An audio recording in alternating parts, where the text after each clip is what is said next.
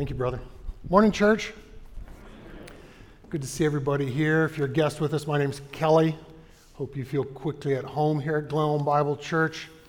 Um, we'd ask our guests to not leave empty handed. We'd love to give you a gift. It's a little book I've written titled Following Jesus. Uh, it talks about our mission as a church, simply put, helping people follow Jesus as our mission. And this book talks about our aims, how we believe we get that done, what does it mean to make disciples. There's some of my own story in this book. Love to have a copy. You can pick it up in the Welcome Center, just out through the foyer into the Welcome Center, and uh, it's there at the Welcome booth. And if you had questions about who we are as a community of faith, someone's at the booth. They do their best to answer your questions. And then everybody's invited into what I like to call the donut room after service uh, have a donut, some coffee, hang out together. Members, if you see people hanging out alone, make sure you introduce yourselves to them. We were all new at one time. It takes a lot of courage to visit a new place of worship, so let's be welcoming. Let's go out of our way to pursue those folks. We're in Deuteronomy chapter 14 this morning. Turn with me there in your copy of the scripture. We're going to make our way through the second part of this chapter, Deuteronomy 14. I'm going to begin in verse 22 read through 29.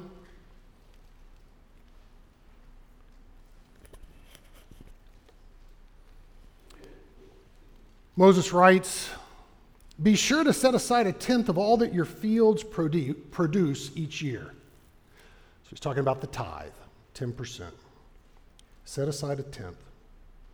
Eat the tithe of your grain, new wine, and olive oil and the firstborn of your herds and flocks, eat it in the presence of the Lord your God, where? At the place he will choose as a dwelling for his name. Why? So that you may learn to revere the Lord your God always. Is there a connection between how we handle our money and our obedience? Moses seems to think so so that you may learn to revere the Lord your God always. Verse 24 But if that place is too distant, and you've been blessed by the Lord your God, and cannot carry your tithe, because the place where the Lord chose to put his name is so far away, then exchange your tithe for silver, and take the silver with you, and go to the place the Lord your God will choose. Use the silver once you've arrived there, to buy whatever you like cattle, sheep, wine, other fermented drink, or anything you wish. Then you and your household shall eat there in the presence of the Lord your God and rejoice. There's a party in view here. A great party. Verse 27 Do not neglect the Levites living in your towns, for they have no allotment or inheritance of their own. At the end of every three years, bring all the tithes of that year's produce and store it in your towns. In other words, don't travel with it to the place where he's put his name. No, keep it locally, your 10% share. Why? Verse 29 so that the Levites, again, who have no allotment or inheritance of their own, and the foreigners, the fatherless, and the widows who live in your towns may come and eat and be satisfied and so that the Lord your God may bless you in all the work of your hands. We'll pause there this morning. We're, if you're joining us for the first time, we're making our way slowly through the book of Deuteronomy. Deuteronomy is the account of God preparing Israel to enter the promised land. At this point in the narrative, as they're receiving the instructions of Moses, these instructions on tithing, they're standing on the banks of the Jordan looking over into the promised land, so to speak. They're getting ready to enter this vast inheritance. Up to this point, they had wandered in the wilderness for the last 40 years, leaving Egypt as slaves formally, with just the shoes on their feet and the shirt on their back, and then into the wilderness for 40 years. And while God certainly provided for them in the wilderness, right? Manna every morning, these bread like wafers that they'd find out on the desert floor and they'd collect and eat, as well as quail that they could easily catch and have. And then in Deuteronomy 8, and I think also in 28, we, uh, Moses notes that uh, during their wanderings, their clothes never wore out, and their shoes never wore out. In other words, God sustained them, uh, giving them food and providing for them uh, all the physical needs they needed as they wandered in the wilderness. But now they're moving from explorers wandering aimlessly because of their disobedience, mind you, from explorers of the wilderness to settlers in a land, their land. They're moving from an existence that could be best described as perpetual camping to city building, which means they're going to go from poverty and subsistence living to having an opportunity to create wealth. They're about to receive as their inheritance a land described as flowing with milk and honey, a place of abundant resource. They're about to hit the jackpot. They're going from camping and collecting their food into a land that's spacious and now it's going to be their own. And they could potentially have so much produce that they can't even carry 10% of it to wherever the tabernacle is or Jerusalem where the temple is located. They'll have so much abundance, they're going to have to sell what they have, trade it for silver so that they can get to the place of worship. Real wealth is ahead for them. They're going to move into farming. They're going to move into growing uh, herds and flocks. And Moses is here giving them instructions on what to do as a nation that's soon to be wealthy. God was providing the promised land for them by which their physical needs would be met, and they were to honor Him as their provider with 10%. It's easy for us to think that we provide for ourselves because we, we send out our resumes and we go to the interviews and we do our best to answer the questions and we get up daily and we go to work and we completed school so that we could have certain competencies so that we could keep the jobs that we like. It's easy for us to think that we're providing for ourselves. Biblically, it's really clear, James 1:17, every good gift comes down from heaven above. Every good gift. In fact, I'd encourage you this week make a list of the things you're thankful for. What good gifts has God given you? I'd encourage you to exercise thankfulness because for me, sin enters my life on the heels of thanklessness. As I grow thankless, that's when my temptation increases. It's easy for us to think we create the wealth, that we get our own jobs. Every good gift comes down from our Heavenly Father, including the jobs, the competency to acquire the job, keep the job, the industry needed to get up daily and get to our jobs, the health needed to, to go to work. All this comes from our Father. Interestingly, although this section begins with the directive set aside a tenth of your produce annually, the balance of this section provides directions on how to throw a huge party. The Israelites are to carry the tithe to the place that God tells them, that place designated for worship. Uh, initially, it was the tabernacle, and then as uh, they settle in Jerusalem as the capital city under David and Solomon, then the temple would be built, and that would be the place. And if they can't physically carry a tenth of their produce, they're to carry it in silver and then buy what they need to throw a sufficient party once they get there. They're to rejoice in God's provision for them. Here are the party instructions. Moses is real clear on what the menu is it's what you've grown in grain, it's what you've collected in grapes and you have in new wine. It's olive oil. It's the firstborn of your herds and flocks. And then if you can't get those there because he's been so abundantly good to you, then once you get there, buy cattle and sheep. He says twice, buy whatever you want for the party. And then he gives directions on the host. Make no mistake in whose presence we gather as God's people. We do not gather in the name of Glen Ellyn Bible Church this morning. No, we, we gather in the name of Jesus Christ, our Savior. And they were to gather. He's the host in the presence of the Lord. In the place, they're to go to the place that He, he directs them, the place where the tabernacle will be, and then the temple, and the purpose. Don't miss this, folks. The purpose they're to give, the purpose they're to travel, the purpose that, for which they're to rejoice is so they learn to revere. And the posture, rejoicing.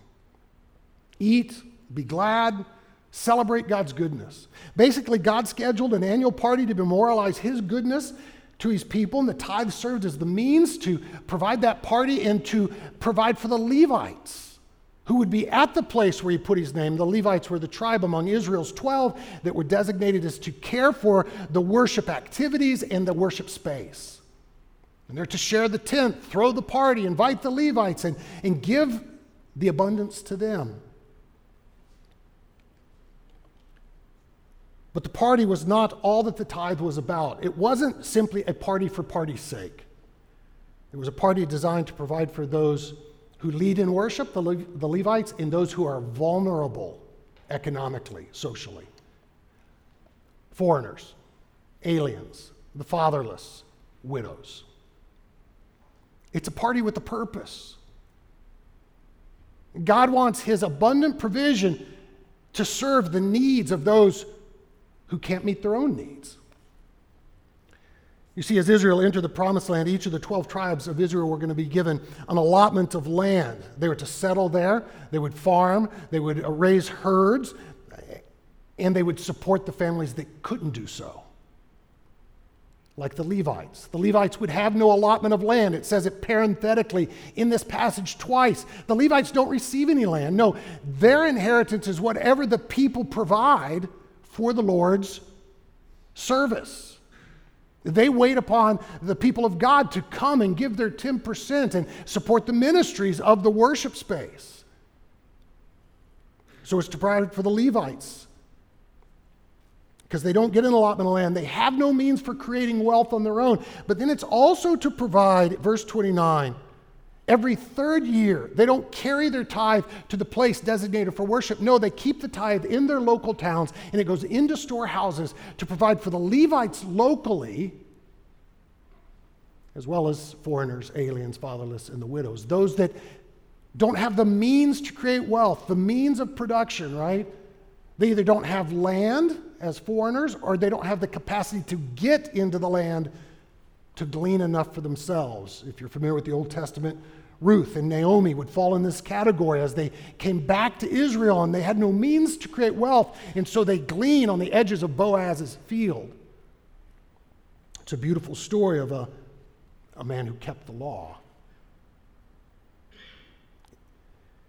The tithe was to ensure that those that couldn't create wealth were provided for, and that all of God's people could celebrate God's provision.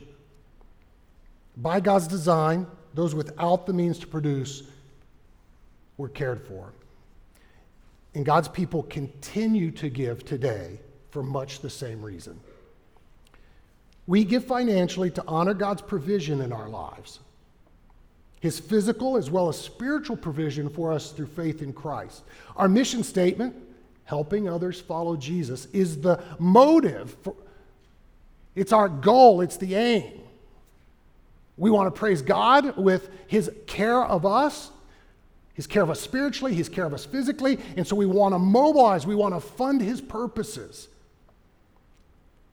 We give so that the spiritually needy, as well as the physically vulnerable and marginalized, are cared for. We have ministries at Glen Ellyn Bible Church that focus on meeting tangible needs for this reason. It's what the care center is all about. Once a month, we gather our resources together and we, we bring people into our building. We want to care for them, and, and frankly, they care for us in beautiful ways. And we share our resources, giving a tangible demonstration of the abundance of God in our lives. This month, October, we have our coat drive. I'll ballpark it. Let's say 800 coats we'll give away for kids that otherwise aren't prepared for Chicagoland winter. We also have a benevolence fund overseen by Pastor John Foster, which helps provide for the budgetary shortfalls of families in our local community. So, our, our giving at GBC helps fund staff positions and programs that prioritize justice ministries, mercy ministries, and the proclamation of the gospel. Frankly, it's the duplication of these types of programming emphases that we want to see at the Poplar Creek campus in Bartlett. We want to share the love of Christ verbally, giving a, ta- a, verbal witness of what God's done for us in Christ, but we also want to show the gospel through hearts that are generous. Now, Israel didn't do it. Sadly, they didn't get it done. Frankly, they hoarded their wealth, and as a result, God's desire for them to celebrate his faithfulness and care for the vulnerable and the marginalized was not experienced in Israel. And the prophet Malachi famously rebuked Israel for their failure to do so. His words, or some of his words, are on the screen. He speaks on God's behalf to Israel. He says, You are under a curse. It's weighty. The whole nation of you, because you're robbing me. Bring the whole tithe into the storehouse that there may be food in my house. That food would be shared with the vulnerable and the marginalized. Test me in this, says the Lord Almighty, and see if I'll not throw open the floodgates of heaven and pour out so much blessing that you'll not have room enough for it. So, what are we to glean from the directive to Israel to tithe? What are we to glean from Malachi's condemnation, warning, call to repentance? Here's my summary statement God's people are to celebrate God's provision by funding God's priorities. God's people are to celebrate God's provision by funding his priorities. In the Old Testament context, that meant that Israel was to care for the Levites, the tribe designated as leading in worship, caring for the worship space, as well as the economically uh, vulnerable, widows and aliens and foreigners. In our New Testament context, God still has these same priorities. The people of God are to celebrate God's provision in our lives by funding the ministries of the local church, through which God's goodness towards us in Christ is being made known and the needs of the vulnerable and the marginalized are being cared for. On the screen are the Apostle Paul's words to the church in Corinth, and he notes it was the same word directive to the church in Galatia about the collection for the Lord's people. He was taking up a collection to meet the needs. It was a benevolence collection. Do what I told the Galatian churches to do. On the first day of every week, each one of you should set aside a sum of money in keeping with your income. We need not be legalistic about making weekly donations. You can give every other week, you can give monthly, you can give quarterly, but we certainly need to be faithful. We need to be diligent in making regular contributions to our local church fund in order for the proclamation of the gospel and the demonstration of the gospel to go forward. Here are Jesus' words Don't store up for yourselves treasure on earth. Don't do that. Where moths and vermin destroy, where thieves break in and steal, but store up for yourselves treasure in heaven, where moths and vermin do not destroy, where thieves don't break in and steal. For where your treasure is, there your heart will be also. And I think back on Moses' words.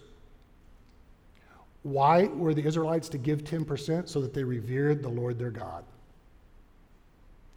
Where your treasure is, there your heart will be also.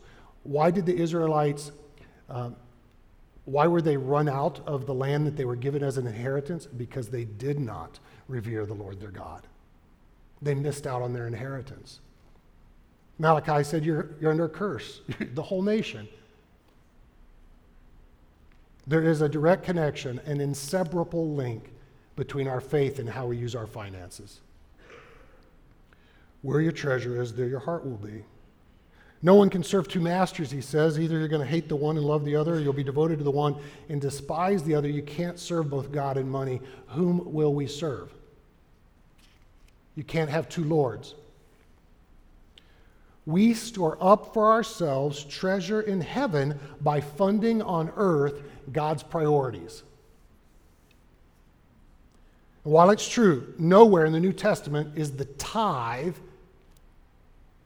given to the church. In other words, there's no directive to the church to give 10% in the New Testament. It's also true that every example of giving in the New Testament goes far beyond the tithe. Every example of giving in the New Testament goes far beyond the tithe. Jesus applauds the widow who put two small copper coins in the temple treasury. Even though it was all she had, he applauds her for it. He sings her praise not for giving 10% or 12% or 15 or 20, but for giving 100%. Paul does the same in praise of the Macedonians, who didn't simply give what was expected of them. They didn't simply give what they could afford. Paul actually says they gave beyond their ability to give.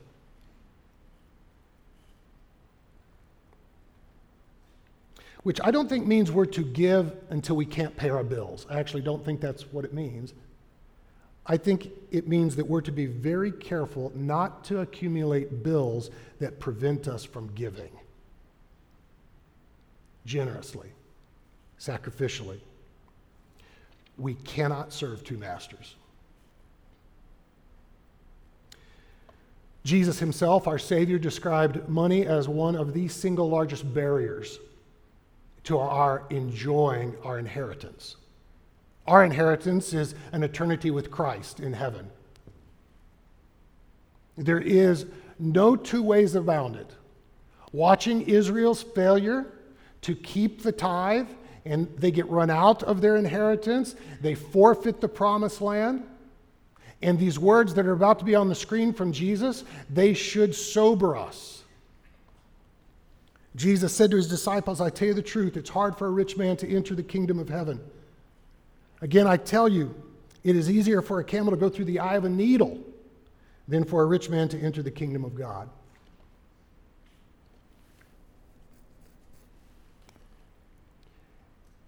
As arguably the wealthiest church in the history of the world, American evangelicals should take this passage to warning. We have the unenviable task of squeezing each one of us through the eye of a needle. We are comparatively, at a global level, rich. At a historic level, we're rich. For this reason, in the Gospels, you never hear Jesus dismiss the tithe. You never hear him say something like, Well, you've heard it said, give a tenth, but I tell you, 2% will do. He never says it. Yet he reframes and redefines the, the law all the time. He frankly says, not the least stroke of the law will pass away until everything is fulfilled. And countless times in the New Testament, Jesus says, Well, you've heard it said, don't murder, but I tell you, if you're even angry with somebody, you've broken the commandment. And you've heard it said, don't commit adultery, but I tell you, don't even look at another person lustfully, or you've committed it in your heart. So we nowhere hear him say, You've heard it said, give a tenth, but I'm telling you, don't worry too much about it. But for some reason, Christians are prone to believing that because of God's grace shown towards us in Christ, we're free to hoard our wealth. On average, American evangelicals give less than, well, right at 2%. And we are the wealthiest church in the history of the world. And I'm not saying that you buy your way into heaven. It's not what I'm saying. I'm saying that our giving and our heart towards giving reflects that we realize Christ has purchased us. Inevitably, the question that's often asked is well, how much do I have to give? And with the words of Christ in mind, that wealthy people must squeeze through the eye of a needle and thank God that what's impossible with man, it's impossible for us to get through the eye of a needle, to get a camel through, and for rich people to get into heaven. But what's impossible with us is possible with God. And so, to the question, how much must I give? I'm often tempted, and I feel really nervous saying this. I keep detailed notes on the examples I give. So, I've been preaching um, for about 20 years now, in this uh, senior pastor, and I keep detailed notes on the examples I've given, the scripture references, the day dates that I use scripture references. I've given this very example before, but I, I feel some trepidation saying it. I don't know why this morning. But I want you to know I don't say this lightly. I don't say this to beat us up. I say it to address because I feel a burden. That's it. I feel a burden to address one of the largest idols in our community. To the, to the question, how much do I have to give? I am tempted to answer, well, how risk averse are you? Does the reality of hell and the possibility of spending eternity there scare you a little or just a lot? And you may say to me, well, Kelly, that's crazy. We're saved by grace through faith, apart from anything we do. Exactly. When we ask how much must we give, we're to give everything we have because we are no longer our own. We were bought with a price. Our lives are not our own. I would imagine God said, Well, how much of my grace would you like? 2%? 2.5%? 3%? The question we're to ask is, How much more can we give? Paul's very clear in the New Testament grow in the grace of giving he'd read Moses. Give so that you revere the Lord your God. Grow in the grace of giving. There is a, a heart's work that's done, a transformative work that's done when we recognize, increasingly so, that all we have and all we are is the Lord's. There's a freedom there. In other words, we're to stretch our faith and to reduce our standard of living so that we can store up for ourselves treasure in heaven. That's what it will take to grow in the grace of giving. It is true that we're to give because money is a trap, it's an idol, and we get sucked into it. And it could thwart our dependence on Christ. But it's also true that we're to give because it's better to give than to receive. There is a unique blessing in giving. There's a grace in giving. Grow in the grace of giving. You're in this room this morning because you want more of God's grace in your life. I'm telling you, one of the ways to experience more of the grace of God, to give more of your heart to God, is to invest more of your finances in His priorities. Store up for yourselves, and there your heart will be also. So many times I hear people insist they can't afford to give. According to Scripture, we can't afford not to give.